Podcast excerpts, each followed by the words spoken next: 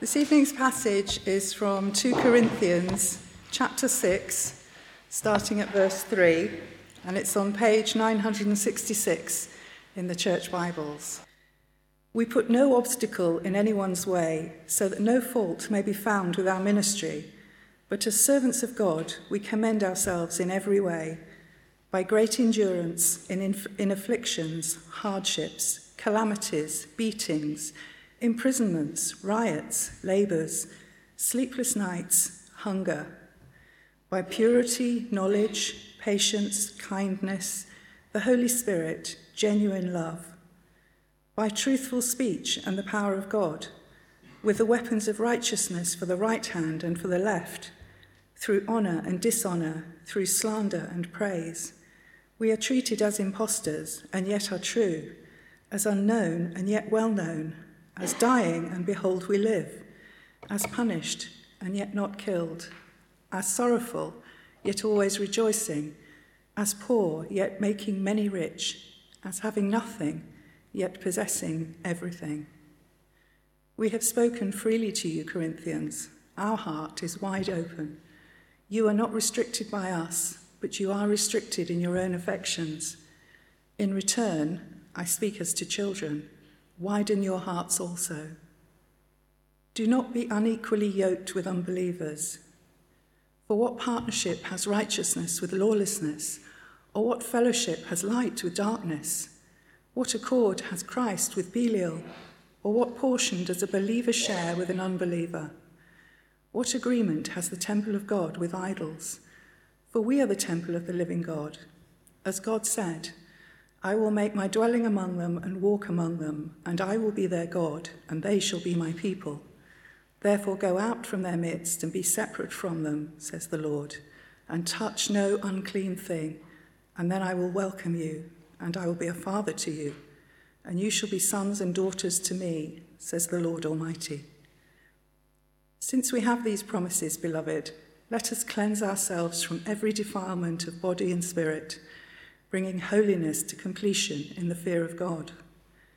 Make room in your hearts for us. We have wronged no one. We have corrupted no one. We have taken advantage of no one. I do not say this to condemn you, for I said before that you are in our hearts, to die together and to live together. I am acting with great boldness towards you. I have great pride in you. I am filled with comfort. In all our affliction, I am overflowing with joy. Our Father, we thank you for the opportunities that are ahead of us. And thank you, Lord, for this letter to Corinthians, which very clearly and very persuasively reminds us what authentic ministry and church is. For the opportunities that we are to take to speak the gospel into the culture are on your terms, not ours. And we trust you, and we trust everything you have said to us in your word about what we're to do, what we're to say, and what it feels like to be authentic. And we want to be. And where we're not, we pray that you would change us. And where we are, we pray that you would affirm us. And we're excited, once again, to sit under your word and for you to speak to us right into the days in which we are living. And we pray for energy to listen and hearts that are soft to change and hearts that are willing to take encouragement where it is right. And all this we ask in Jesus' name and for his sake. Amen. Now the service sheet, you'll help to have that in front of you tonight, but most importantly your Bible on your phone or on your lap. Paul writes to the church in Corinth. He writes to Christians he knows and loves. He writes out of concern for them because they are distancing themselves from him and from his teaching on the gospel, on the Christian life, on Christian distinctiveness. They distance themselves from Paul, his teaching, and his ministry experience, which we might characterize as hardship or suffering or serving. It is, for many in the church in Corinth, too banal or not sophisticated enough, too crass, just too hard. And there are plenty people, leaders and teachers in the church in Corinth, who are teaching in a way that is different from Paul, in content and style of speech. Their experience of life is, on the face of it, more attractive. One of the things they are not doing, nearly so much as Paul, is speaking about sin and repentance and the true gospel. Now, we're at the end of the section of the letter from 2:14 to 7:4. And we're in a summary section tonight, or an application of that, or all that Paul has been saying he applies to their hearts and God does to ours. We're at the end of a section where Paul has set out fully and clearly and persuasively the nature of true, authentic ministry. His ministry to them and among them. As well as Titus and Timothy, Paul speaks often of us. By that he means Titus and Timothy and him. And we're at the end of that section where Paul has said it all out, what the true gospel is, what the Christian life is, how as Christians they are to be distinctive, separated from worldly thinking and behavior. And as he concludes in our passage, in this summary or application passage, once again he sets out his credentials. He appeals to them for their allegiance in an extraordinarily moving, heartfelt way. And he calls them, anticipating their return to his message as an apostle of Christ, to repent and to turn from ungodliness in the life of the church. And he does it because he loves them and it matters so very much. Now, you'll see on the sheet there are three headings and then three applications. Firstly, the apostles' authenticity, Paul's authenticity. And we get that in chapter 6, verses 3 to 10. Extraordinary paragraph. Begins, we put no obstacle in anyone's way, so that no fault may be found with our ministry. But as servants of God, we commend ourselves in every way. How does authentic ministry commend itself? Now, one of my favorite places to work at the moment, I have spells when I need different places to work. Now, my very favorite place is here. But during some of the darker days in Cluny, when there was no heating, I used to frequent the portrait gallery and a little library in the portrait gallery. And I love looking at the portraits. And what Paul gives us here in verses 3 to 10 is a three-color portrait of authentic ministry experience. Now, he has said a lot about the content of his teaching.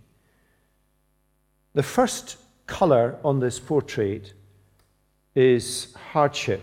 Now, let me take this in. Now, as we take it in, we might think this is extreme, in the sense that it's not our experience. Now, that is both untrue and true. It is not our experience in terms of the grade of it. And therefore, it is extreme. But it is and should be all of our experience to a far lesser extent, particularly as we enter into normal times, exactly as Ian was praying, in what is a thoroughly secular context. That's the world of the Bible. It's the world of Corinth. So, great endurance. Well, I think we can all, in a sense, empathize with that. Afflictions, hardships. And more and more, we are hearing through the week, as we chat together in small groups and in other contexts, of the difficulties Christians are facing. Beatings, imprisonments. And then we're not at that world, but many in the world are. Riots, labors. We're certainly in the realm of sleepless nights. Hunger, dishonor, slander, certainly. Treated as impostors, increasingly. Unknown, irrelevant, dying. The world will tell you that three young men or women standing up, professing their faith, is not happening. But it is all over the country. Punished, sorrowful, poor, having nothing. Now, Paul's situation is extreme. But behind the extreme outworking of that first brush stroke on the canvas, which is hardship, that is authentic Christian experience. And as we have returned to this building, in the weeks leading up to that, and in the weeks having come back to it, there has been an increase of just that kind of stuff in people's life. Second brushstroke, and it is a contrastive one, and wonderfully so, godliness. In spite of the hardships, or as a result of them and produced by them, it's both. Purity, knowledge, patience, kindness, the Holy Spirit, genuine love, and truthful speech. And let me encourage you that as a church family, and let's be really practical about it, as we have navigated through a whole lot of what is potentially human complexity in terms of moving here, there, and everywhere, and even in the manner in which we've come back and got up and running again. Purity, knowledge, patience, kindness, the Holy Spirit, genuine love, and truthful speech. And here's the thing. In Paul's life, what happens from verse 8 onwards is he begins to mingle on his canvas the brush strokes of hardship with the brush strokes of godliness. And that's where the Christian church is so extraordinarily powerful in another worldly way, in a humble, servant-hearted way, because people meet in the Christian church that is opposed and that loves Jesus and his character, and there is no one more disarming than him and attractive. So verse 8, notice the link. Through honor and dishonor. They go together, the dishonor of the world, the honor of God. Through slander and praise, we are treated as impostors and yet are true. There's that unshakable, not confidence in our own knowledge or our own convictions, but in the revealed word of God, truth in the world. As unknown, and yet known well by God.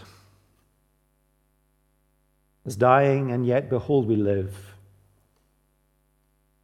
In a number of ways, the church, in some senses, is dying in our country, but in other ways is alive and well.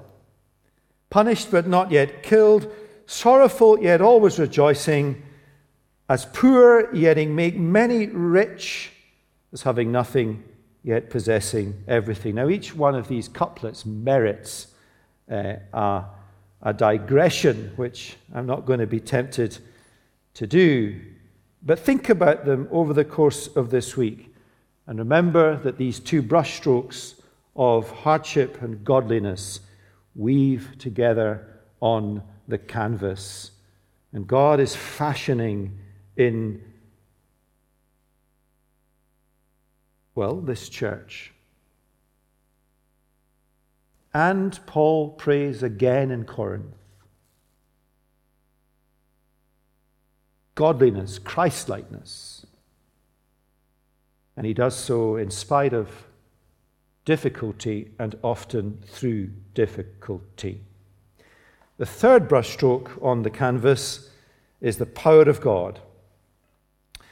And that is clear in the apostle's heart. This is not his remarkable testimony, but it is a remarkable testimony to the power of God at work in and through his authentic servants.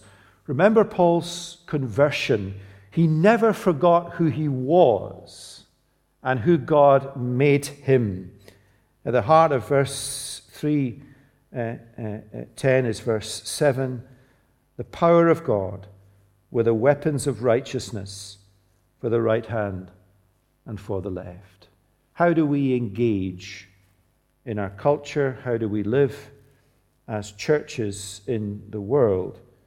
In the power of God, with the weapons of righteousness, the Word of God, prayer, one in our right hand and one in our left. And there in that one verse is a mandate for the church in our time, the Word of God and prayer, engaging in the culture. Now, let's turn to the apostles' appeal for allegiance.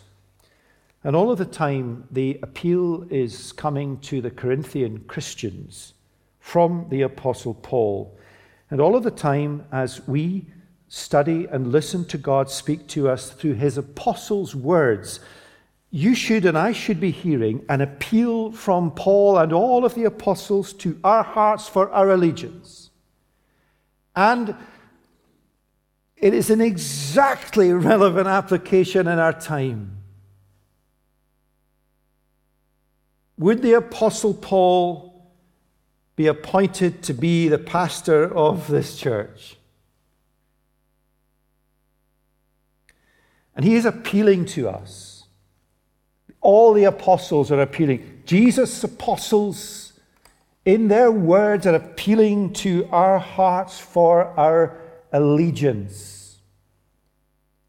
Exactly like Paul was appealing to the church in Corinth, in an atmosphere where people were being enticed by a slightly different message, a lack of emphasis on sin and repentance. And as you hear that appeal from the apostle, hear it on the back of his description of his life. And you will hear through him the appeal of another, the Lord Jesus, whose life is behind every authentic Christian life. Paul's words in, and it's bracketed 6:11 to 13 and 7:2 to 4, are extraordinarily emotional, passionate, persuasive from a loving heart, full of affection, concern, and urgency as he appeals to their hearts. You know, there is a massive difference between being emotional and emotive, between being persuasive and manipulative. And Paul never crosses the line from emotional to emotive or persuasive to manipulative. His appeal to them through these chapters is on the basis of the gospel that Jay read. Christ died for our sins. The Christian life lived distinctively in the world, and a life of suffering service. These are the credentials to which he appeals to them. But boy, he means it, that they give their hearts back to him. And there's a lesson there for us when a Christian we know, a church we know, or the church we're in, is drifting or distancing themselves from the apostles' teaching. It matters so much. And that is objectively true. It really does matter, but how much does it matter to us? One of the dangers of a church of Chalmers' size of, say, 350 people, and one of the vital importances of small groups, as Ian prayed, is that without that, you just cannot see what's going on in people's life. It's such a safety net, because God never, ever meant a local church to be a place where people were unknown. It matters so much in your small group when you see someone distancing themselves from the apostles' teaching, that you love them and appeal to them and engage with them. Just listen to Paul's language. I'm going to read out of the NIV. It's a bit freer in its language. We have spoken freely to you, Corinthians, and opened wide our hearts to you. We are not withholding our affection from you, but you are withholding yours from us. As a fair exchange, I speak as to my children, open wide your hearts also. Make room in your heart for us. Extraordinary. I have great pride in you. I am filled with comfort. I am overflowing with joy. And then on the basis, and now point number 3, the apostle Paul then calls them to repent and separate from ungodliness and those whose teaching condones it. I think that's what he's saying in 6:14 to 7:1, the heart of the passage. So he set out all his credentials for authenticity. What he teaches about the gospel, what he teaches about the Christian life, his own lifestyle and experience, and all that he has laid on the line for them. He has appealed to their heart, and he says, I am giving you all of my heart. Give me your heart. He's appealing to us. And now the acid test. Will you change? His call to repent and separate from ungodliness. Do not, verse 14, be unequally yoked with unbelievers, for what partnership is righteousness with lawlessness? Or what fellowship is light with darkness? Now, this does not mean separation from the world in the sense of withdrawal or isolation. A text like do not be unequally yoked has been used for that reason in certain quarters, that you only work in a business, say, where there are Christians. I mean, that has been common in our history. It's not what it's saying. What it means is separation from ungodliness while living in the world. It means Christian distinctiveness. The phrase unequally yoked with unbelievers means that as Christians we cannot live a kind of hybrid life, a compromised life. Now you are immediately thinking, oh, but I do, because I battle with stuff all of the time. What's happened in the church in Corinth is that they're not battling anymore. They're distancing themselves from the call to repent, and our journey through this life is a constant reformation in our lives and hearts. Sanctification as we grow into the likeness of Christ. And what Paul is saying simply is that as Christians, we cannot live in the same way that people who aren't Christians live, for we are Christ's. Paul is saying, give me your heart. Your heart is Christ's. Let him see his life in yours. You are his children, called to live holy lives, different standards, ethics, morality, and speech. The word compromise is perhaps helpful. That's Paul's point. For what partnership has righteousness with lawlessness? None. Or what fellowship has light with darkness? None. You cannot live two lives. Now, the phrase "do not be unequally yoked with unbelievers" often applied in the realm of Christian dating, marrying people who are not Christians, Christians marrying people or dating them. And God's word says that is wrong and unwise. And it does mean that, but it's much broader than that. Why repent and separate from ungodliness? Why the appeal to the heart? Answer: because of who you are. Verses 16 to 18, we'll not read them because of the time, is a kind of composite quotation, and you have to take my word from this, from Leviticus to Samuel, Isaiah, Jeremiah, and Ezekiel. I looked that up as well. And the point is, all over the Old Testament scriptures, God says, my people are to be different. We are the temple of the living God. God dwells, he lives in believers, individually, corporately, as Christian communities.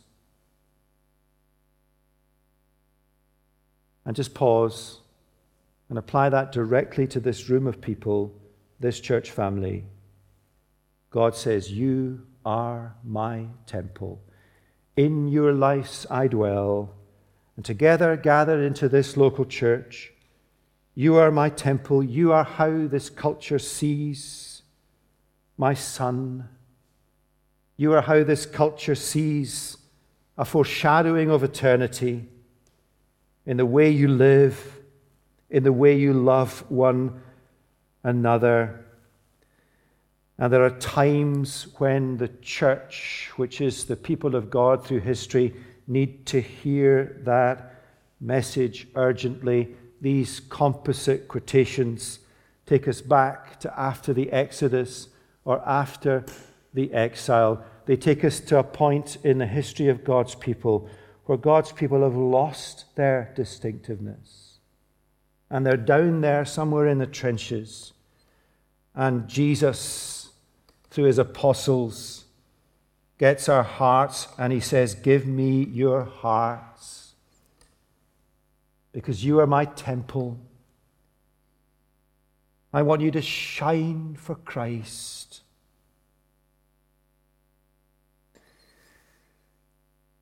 Now, what are the specific areas of ungodliness that had gone awry in the church in Corinth? Turn forward in your Bibles or on your phone. Just one cross-reference tonight to chapter 12, verses 20 and 21. This is what had gone wrong. For I fear that perhaps when I come, after he's written this letter, I may find you not as I wish, and that you may find me not as you wish. Notice that Paul is not standing 6 feet above contradiction. That perhaps there may still be quarreling and jealousy and anger and hostility and slander and gossip and conceit and disorder in the church. And I fear that when I come again, my God may humble me before you, and I may have to mourn over many of those who sinned earlier, and have not repented of the impurity, sexual immorality, and sensuality that they have practiced. There are two issues going on in the church in Corinth. One is what we might call divisive behavior, speech. And the second is sexual immorality. I want to concentrate a little bit on the second because we haven't done so for a bit of time, and it's absolutely relevant, and it is a defining issue in the world church. It just is everywhere.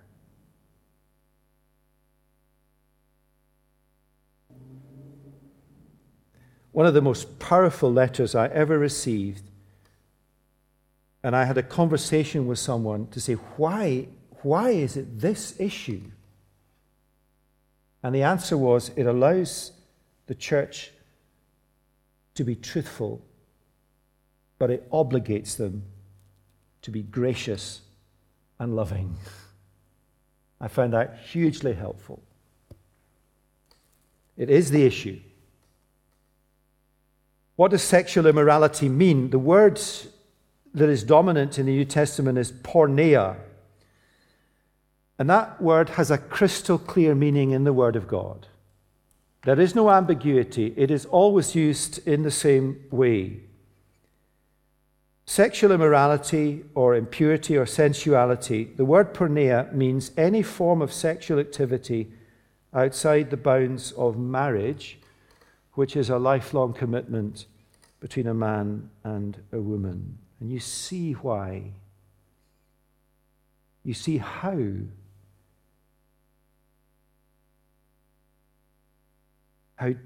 How easy it is to distance oneself from the apostles' teaching in the culture we live in.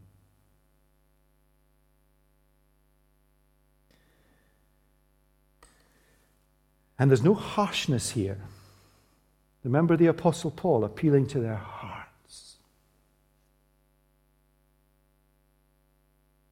There is not a vestige of arrogance or insensitivity in the apostles' words.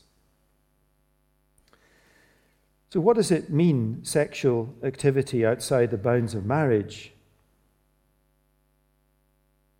It means Christians are to not have sex before marriage. What if I'm engaged to or in love with that person? What if I'm committed to them? God's word says,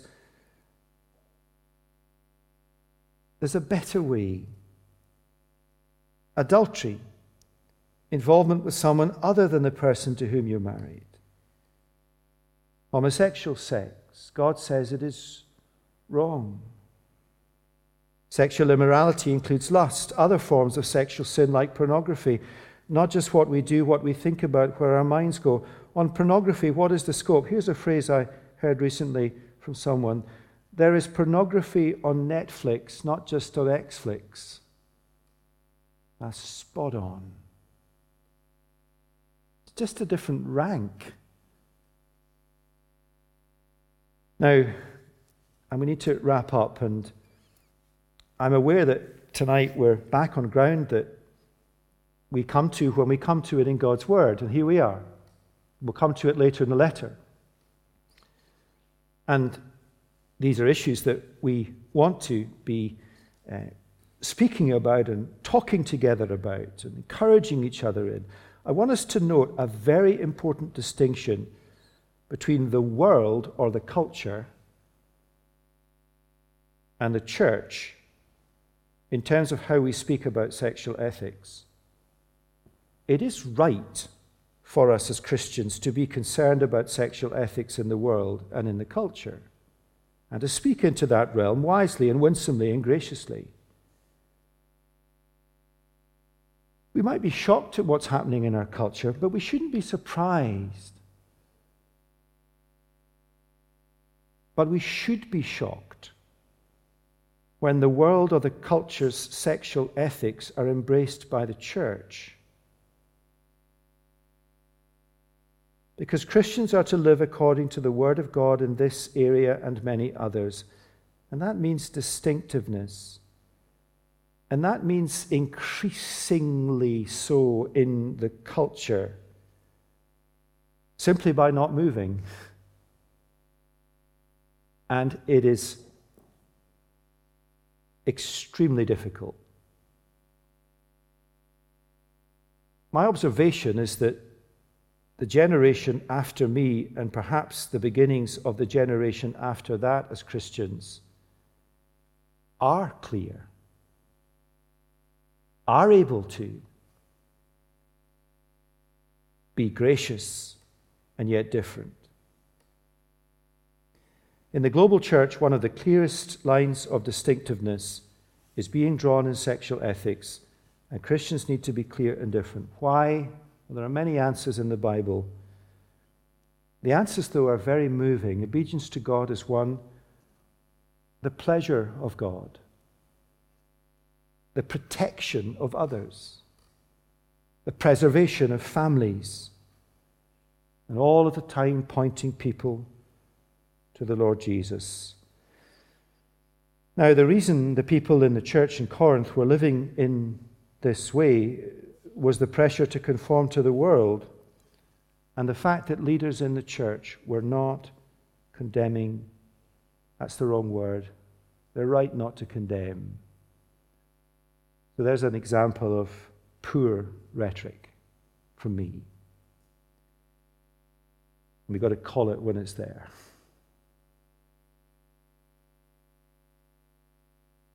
There are those who teach against the apostle. There would have been those in Corinth, and certainly there are those in the wider church, very clearly, who do.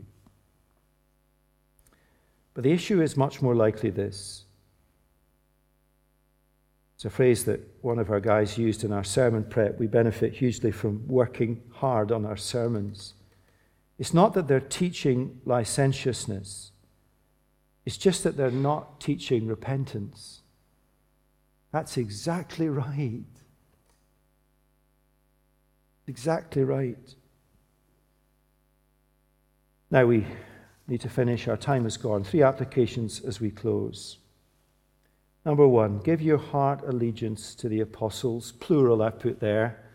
The movement between apostrophe S and S apostrophe in the handout is intentional. I'm going with Paul and all the apostles now. And it's a wonderful phrase, isn't it? As all of these apostles appointed by Jesus to write down his words, we take all of their words in the New Testament and the Old that they affirm and their lives. Think of Peter and James and Paul and they appeal to our hearts. Think of Paul to Timothy in the 1st century. My dear son, guard the gospel. Secondly, imitate the apostles' ministry in their life and teaching in your ministry. That cashes out in terms of those of us who are elders, those of us who are preachers, but it cashes out just as much in our small groups. When you watch people who are drifting and distancing and appeal to their hearts, and then what's really important, and I suspect this may well be an application from this sermon for the preacher, and many more, I assume. Repent and separate from ungodliness and those whose teaching condones it.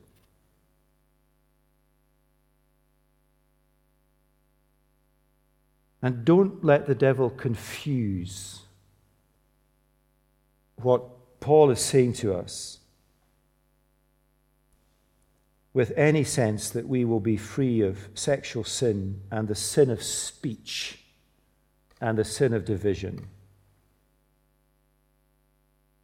But when we don't wrestle with it or call it out, then we will lose our distinctiveness and our attractiveness.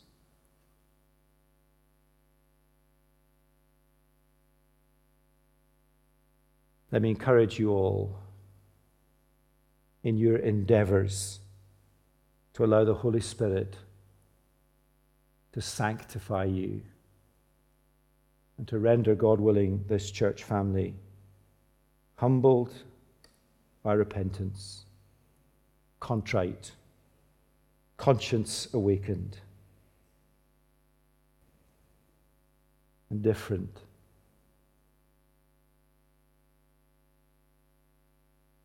And I hope and pray that when people come in next Saturday, they will experience people whose hearts are Christ's.